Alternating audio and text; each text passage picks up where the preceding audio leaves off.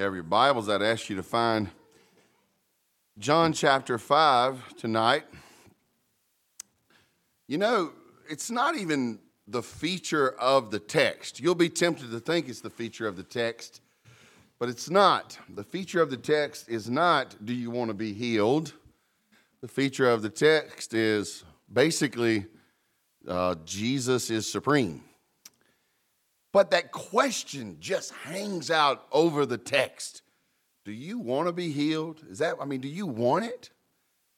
You know, when people say to me, like, uh, do you want to be skinny? I go, no. There's too many things that I want to taste. I do not want to be skinny. And so they could pronounce all they want, be thou skinny. I do not name it and claim it. I eat it and uh, feel it. But that text, it hangs there. Do you want to be healed? I see a good friend of mine in the medical profession is here tonight, and I guarantee you, Molly, you've talked to somebody before and they say, You would just do such and such, you'll feel a lot better. And they nod like you're nodding at me, and they go and they, you know, no. so they're answering with their actions no, I don't want to feel any better. So I want you guys to think about it for a moment because I'm not going to hang with it much once we get into the passage. Do you want to be healed? Do you want God to touch not just the painful physical areas in your life, but the painful emotional areas? Do you want God to touch the painful spiritual areas? I'll never forget one time I broke my thumb so badly that it was laying all the way back. I broke the socket and I flipped it over. And when I did that, it was both the best thing that ever happened to it and the worst in the same moment. And I got to the emergency room and I had to wait a long time. The doctor comes in. This is in the old days. They were on call. He comes in, and I could tell that if he hadn't been playing golf, he had at least been wearing golf clothes all day. And the first thing he does is he grabs that spot and says, Does it hurt? And I almost took this right hand and knocked him out. And I said, Oh, what gave you that impression? The fact that it's the size of a football or what? Um, God will touch a very painful area. He knows it hurts. He wants to know do you want it to be healed. It reminds me of Jesus visiting the coffee shop. He comes in and sits down, and a man sees him, and he goes, Wow. Has asked the waitress, Is that Jesus in the corner? And she says, Yeah, it is. Says, Send him a cup of coffee on me. Pretty soon, a, a guy, another guy comes in the shop and sees Jesus, Waitress, is that Jesus? Yeah, it's Jesus. Wow, send him a cup of tea on me. Another guy walks in the coffee shop and sees Jesus. Is that Jesus? Yes, it's Jesus. Wow, Jesus is in our coffee shop. He walks over and says, I want to buy you a Coca Cola. And he does. Jesus finishes these beverages, and as he's leaving, he he touches the first guy and says, Be healed. And the guy does a backflip out of the coffee shop, praising the Lord. Goes to the second guy and touches him and says, Be healed. And the guy does a cartwheel, leaving the coffee shop. Starts over to that third guy and he says, Wait a minute, Jesus, I'm drawing disability. That'll take a while for some of y'all. I mean, really. And some of us, you say, He's not talking to me, I'm not drawing disability. But some of us, we love to worry, and we don't want Jesus to touch that. Some of us love to blame our bad attitude on our station in life, and we don't want Jesus to touch that. Some of us don't want him to get into our business. And so we say, Hold on, Jesus. I enjoy hamburgers. Don't, don't touch this. And so I have a question, just because it hangs out over the passage. It's not the point. But I have a question. Do you want to be healed. Tonight, we're going to see Jesus is going to further unveil his messianic identity. And we're going to see that there are going to be some people who love this and some people who love darkness will resent it and they will reject him who is light. Join me, if you would, in John chapter number 5, beginning at verse number 1.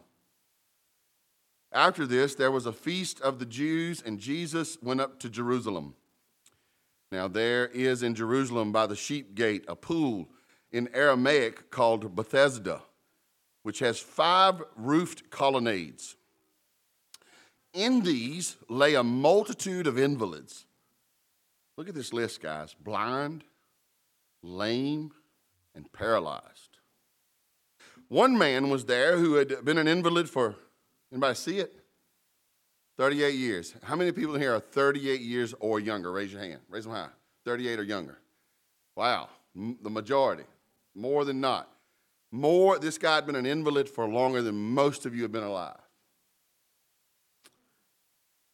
Verse 6 When Jesus saw him lying there and knew that he had already been there a long time, he said to him, Do you want to be healed? The sick man answered him, Sir, I have no one to put me into the pool where the water is stirred up. And while I'm going, another steps down before me.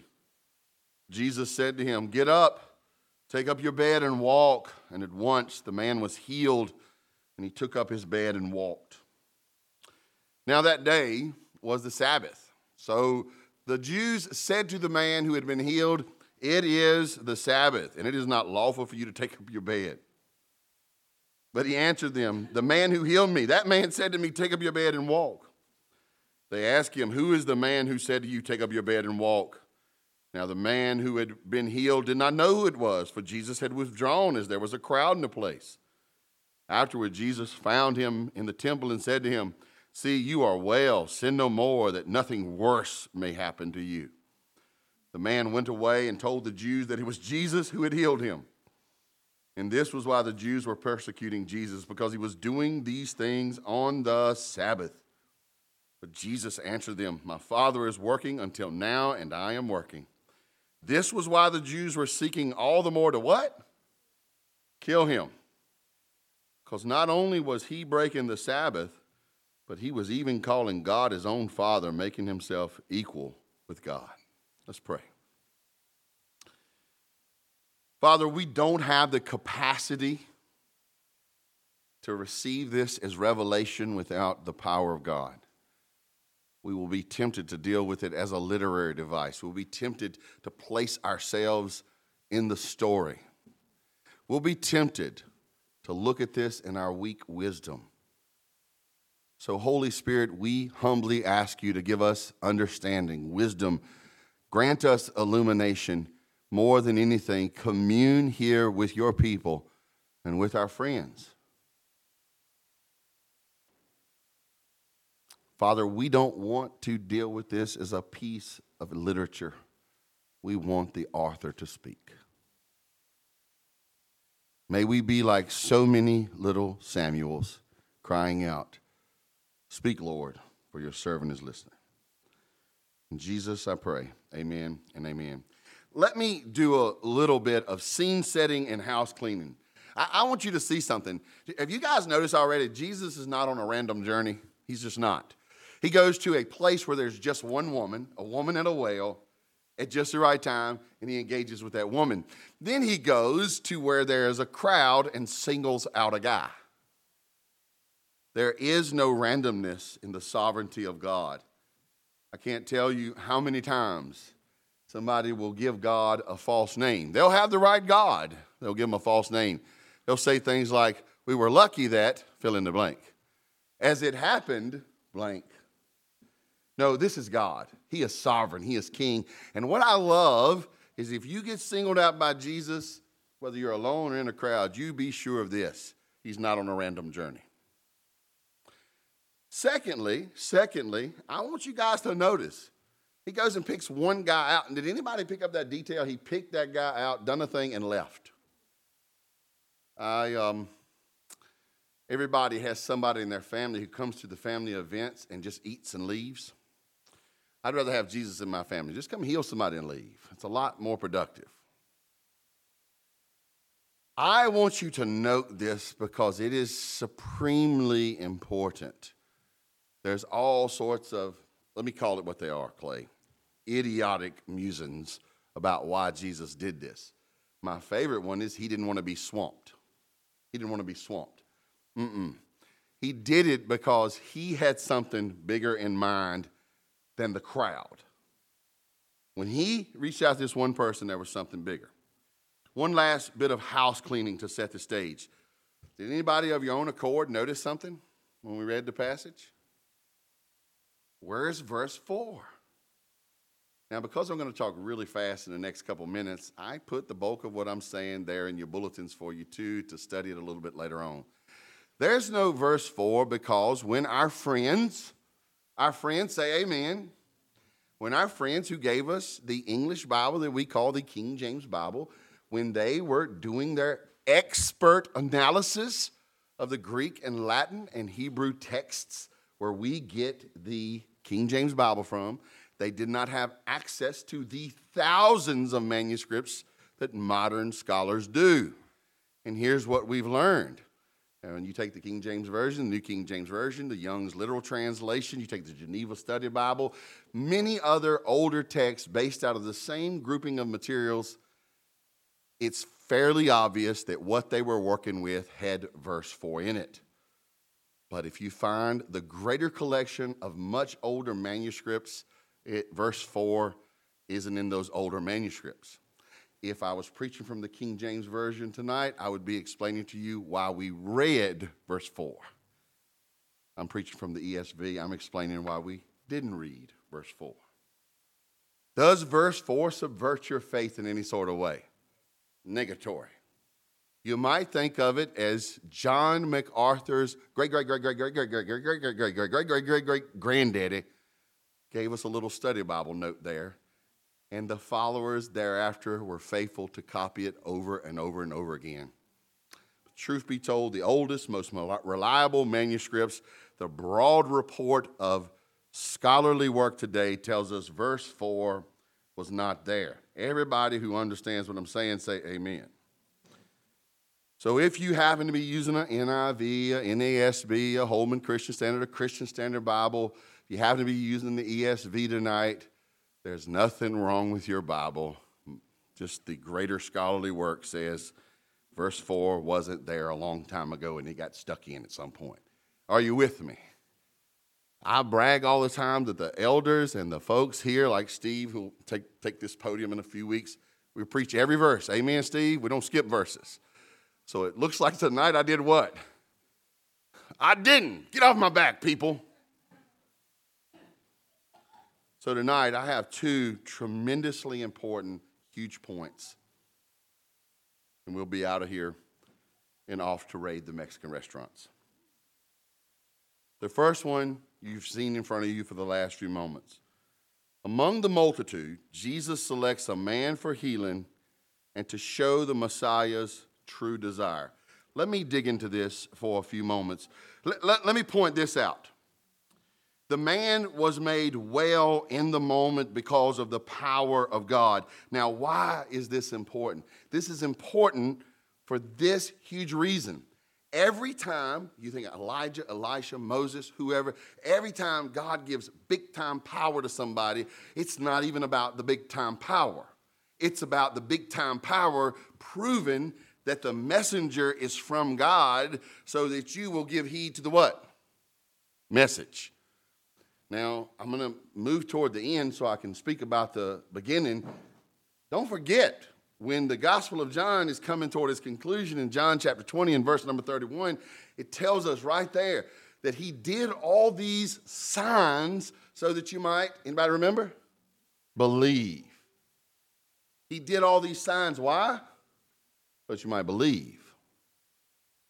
The point of the signs is so that we might believe. So Jesus picks a guy from out of the multitude, multitude to grant him healing. Now, this is an amazing gift to this guy's life. But it's not even the greater point of what Jesus is doing. Scan down to verse number 14. Scan down to verse 14. When you see what you think I mean, somebody say amen. Just quietly read it. And when you see it, say amen. You guys see it? The greater point of healing this man was for this man's salvation. and also for ours. You say, Preacher, where do you get that? Look at the second part of verse 14. Sin no more that nothing worse may happen to you. You sit there and think, what could be worse than being so crippled for so long that you can't pull yourself even to a place where healing might be possible? What could be worse? I can tell you, to me, to me, that's worse than death. That scenario is worse than death. So I used to jump out of airplanes. And believe it or not, it wasn't dying that frightened me. Now, back when I was young, when I was 18 years old, and I jumped out of my first plane, and we're looking around, and most of us are 18, 19, 20 years old. I think there might have been one guy who was really old, like 25. You know, we were calling him grandpa and stuff. We were asking each other, Are you afraid? What do you think every young dude said? No, I was scared to death. It took me till I was 45 years old to admit that I had been scared when I was 18. I, am no lie.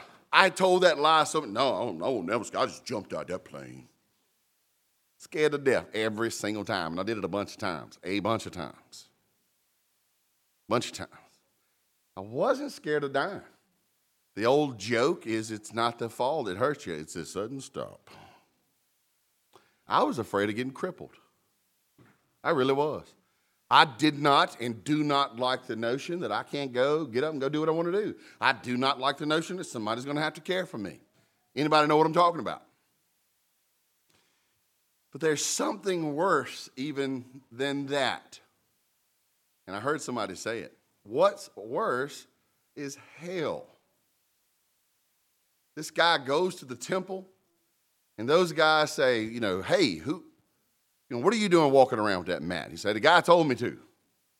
Who was it? I don't know. Jesus slips back in and he gives this guy a much larger warning. Now, there's all kinds of reasons that God might heal, and there's all kinds of episodes of God's healing in the scriptures. But, brothers and sisters, what is more important than anything is that a soul might find peace with God.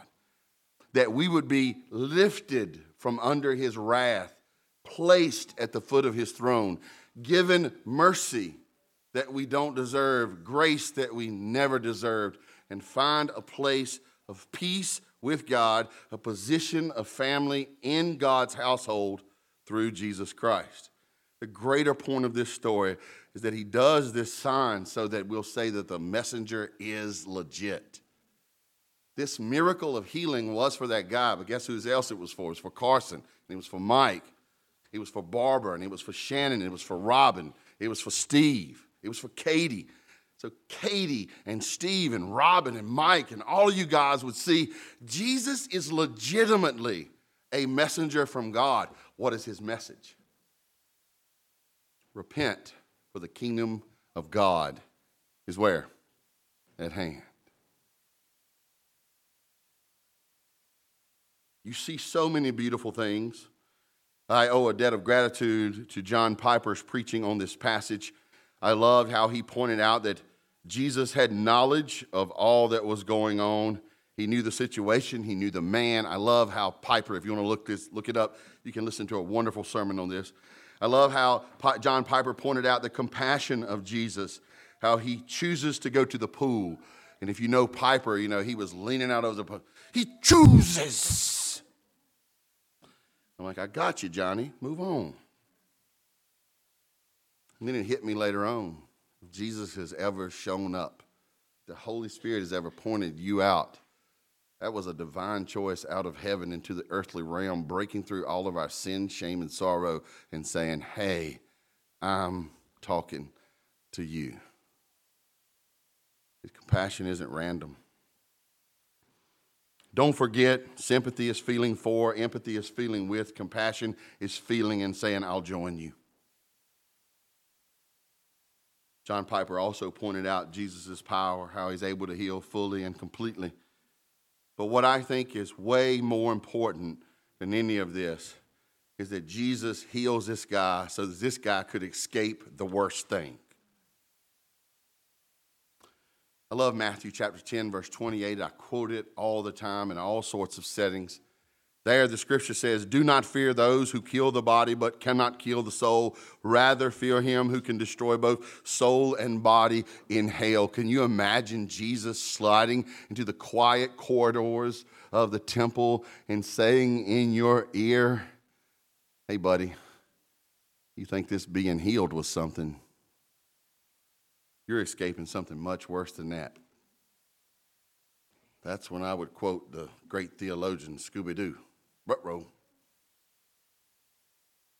Brothers and sisters, I guarantee you, if you're sitting in here, you got something that ails you, something in your body. Probably a hypochondriac or two in the crowd. Everything ails you. Be quicker for you to make a list of what doesn't hurt and bother you than it would to make a list of what does. I tell you, in Christ, every believer is going to get a new body. But outside of Christ, outside of Christ, they're just going to get hell. Do you see what's worse in this passage? Do you see what's worse? I love Luke chapter 12. You might know the story. It's the it's the where Jesus tells a parable about a rich man who, who has been successful, and the man starts to ponder, you know. Um, he starts to ponder what he's going to do with his wealth. I love how Jesus warns this guy take care, be on your guard against all covetousness, even coveting physical health. You ever thought about that? Some people consume their lives wanting to be healthy. Some people love fitness. Anybody here love fitness? I, I, I do it every day. I pick out my clothes I wonder if I can fit in this. I'm a big fitness guy. You see this warning here? Beware, take care, be on your guard. One's life does not consist of the abundance of possessions. One's life does not consist in the abundance of feeling good. One's life does not consist in the abundance of ease. One's life does not consist in the abundance of having no problems.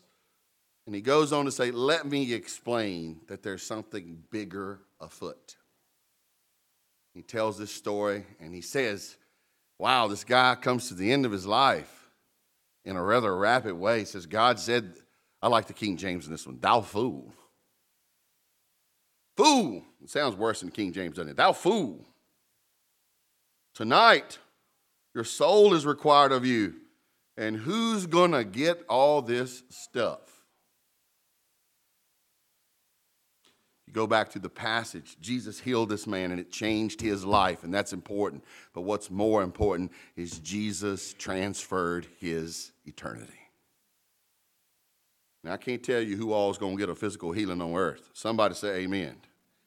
But I do know, and I'll quote John Piper here, that if you are healed, you are healed for holiness. And if you are saved, you are saved for holiness. You are saved to be set apart to walk with God. Secondly, secondly, this is a crazy part of this story. Ignoring the miracle, the Jews take offense and reject the light. Do you got, did you guys, I, I, heard a couple of people giggle and it delighted me that they, they got it. They got it just like I got it.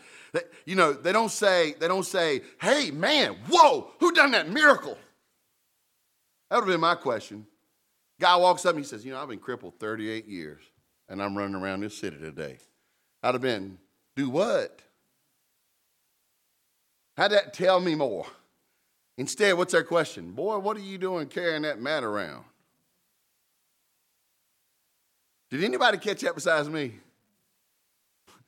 It, you know, it probably seemed strange and perhaps confusing to the guy who had just experienced a miraculous healing you know, he probably saying, you know, I was, I, you know, I was carried to the pool today, but now I'm, i walked in here and, and I'm healed and, and, and I'm so excited. I don't even need to be carried home today. I'm going to go home. My family's going to be so delighted to find me healed.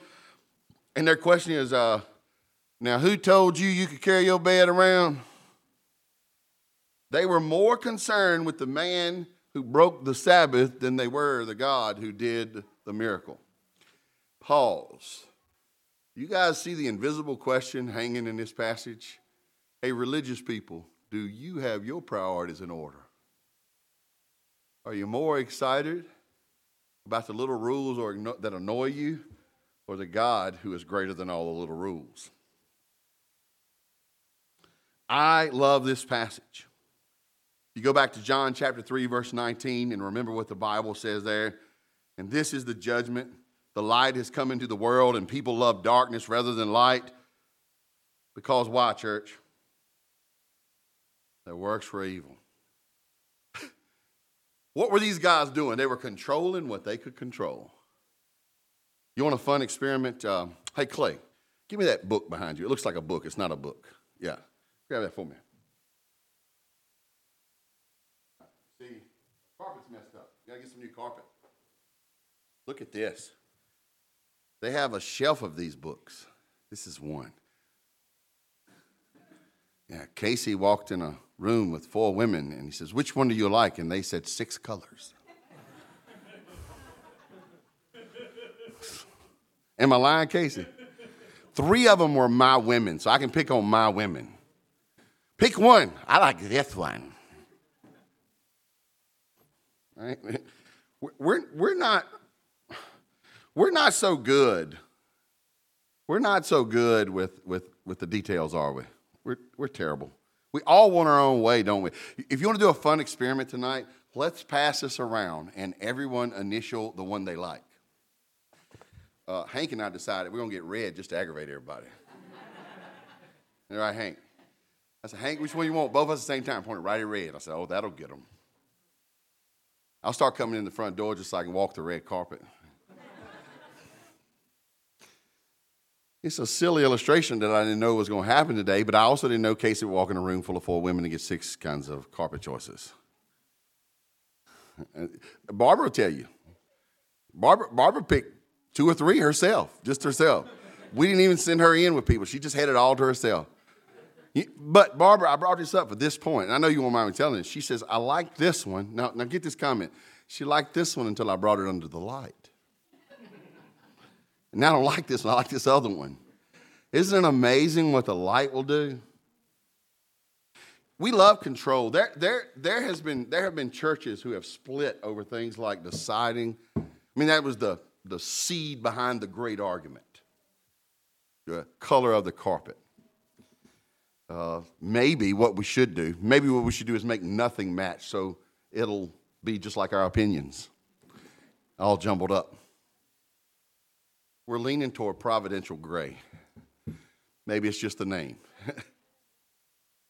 maybe it's just the name. You know what I mean? Just take the name, providential gray, you know. What were these guys doing? They were upset about things that they had some say over. And they were missing the big stuff that God wants to have some say over. They loved their realm of control. Go back and look at the latter part of that passage. That day was the Sabbath. So, what are they doing? Rather than ushering people or attempting to push people into the presence of God, they're being the police. Now, it's no small thing to break a spiritual law, a law of the day. But here's what's happened someone who has command over all material and emotional matter has transcended the moment. And there's something bigger afoot. You take, for example, if we're picking out carpet today, what would we be doing if a tree limb flew through the roof tonight? We wouldn't be worried about the carpet. I think it's interesting whenever you bring something into the light, the capital L light, it really does clear up, or it ought to clear up how we think about it. Here's what I am absolutely sure of. I mean, I'm absolutely sure of this. What God is most interested in is His glory. Let the church say, He's most interested in His glory. And the point of this story isn't that the guy got healed. The point of this story isn't that some guys got upset. The point of this story is that the Father is glorified in the works of the Son. The Son is affirmed through the power work of God, and that Son has a message. What message should we hear? We should hear, repent, for the kingdom of God is at hand. We should hear, the time is now believe on the Lord Jesus. There's no passage I know more powerful to point out how jealous and zealous God is for his glory than Isaiah chapter 48, verses 9 through 11. It is, I mean, it is just packed. Any of you Bible students, this is, look at this. For my name's sake, I defer my anchor. For the sake of my praise, I restrain it for you, that I may not cut you off. Behold, I have refined you, but not as silver. I have tried you in the furnace of affliction. Why? He answers it. Why? Church, read it with me, verse 11. For my own sake, for my own sake, I do it. For how should my name be profaned? My glory I will not give to another. Is God zealous for his glory? God will do a great thing for you out of the basis of his knowledge, out of the basis of his goodness, out of the basis of his compassion, but never lose sight of this. His chief end is his glory. Why does this man get healed for the glory of God? Why does this man get healed so that he could escape something worse for the glory of God? Why does this man get healed so that we might believe the messenger and his message for the glory of God and become a people who have been called out of the darkness lovers, whose lives have been drawn into the light? where we find that even if we go into heaven missing an eye, a leg, or my case, a bunch of teeth, we're going into heaven. Amen? So, what's the point of this passage? There are many. There are many. Don't miss the greater message. The greater message is Jesus is the divine messenger whose message must be heard. Don't miss some of the smaller messages, just like those ones Piper pointed out his knowledge, his compassion, his power. Those are good lessons. I believe one of the coolest things about it is it gives us a foretaste, a picture, a glimpse into the resurrection. This week, uh, most of you guys have heard me say it. I got a, kind of a tricky back, and sometimes it just goes out this week, this whole entire week, it's felt like my back's been on the ledge. It's been on the, you know, about to fall off a cliff all week long. And I've been really thankful for that because I've kept, because of this passage and studying it over and over again, I've kept saying, well, you know what? You know what? I know I'm going to heaven because of Jesus. I know I'm escaping wrath because of Jesus. I've dealt with my back all week, and I keep saying, if you don't heal this body, this soul as well. Amen? and it's given me a lot of joy. And I've even wondered sometimes, isn't God giggling over this thing? What's the conclusion of this matter? I can't say it any better than it's said in John 20. Jesus did many other signs in the presence of the disciples, which are not written in this book, but these are written so that you may believe that Jesus is the Christ, the Son of God, and that by believing, you may have life in his name. There's no other name given among men, no other name under heaven given among men that you might be saved. This name, Lord Jesus. Why does he heal this man? For his glory. Why does he heal this man? For his good. Why does he heal this man? So we'll know that the message is true. The messenger is from God. The big question today is do you believe the message? the sort of question hidden under that is do you want to be healed? The other question hanging under that is do you celebrate Jesus having his way or do you push for your way? Tonight, I have a double invitation. The invitation first goes to my brothers and sisters. When is the last time? When is the last time you just took account and said, I know, I know there is something worse than my suffering? What's worse?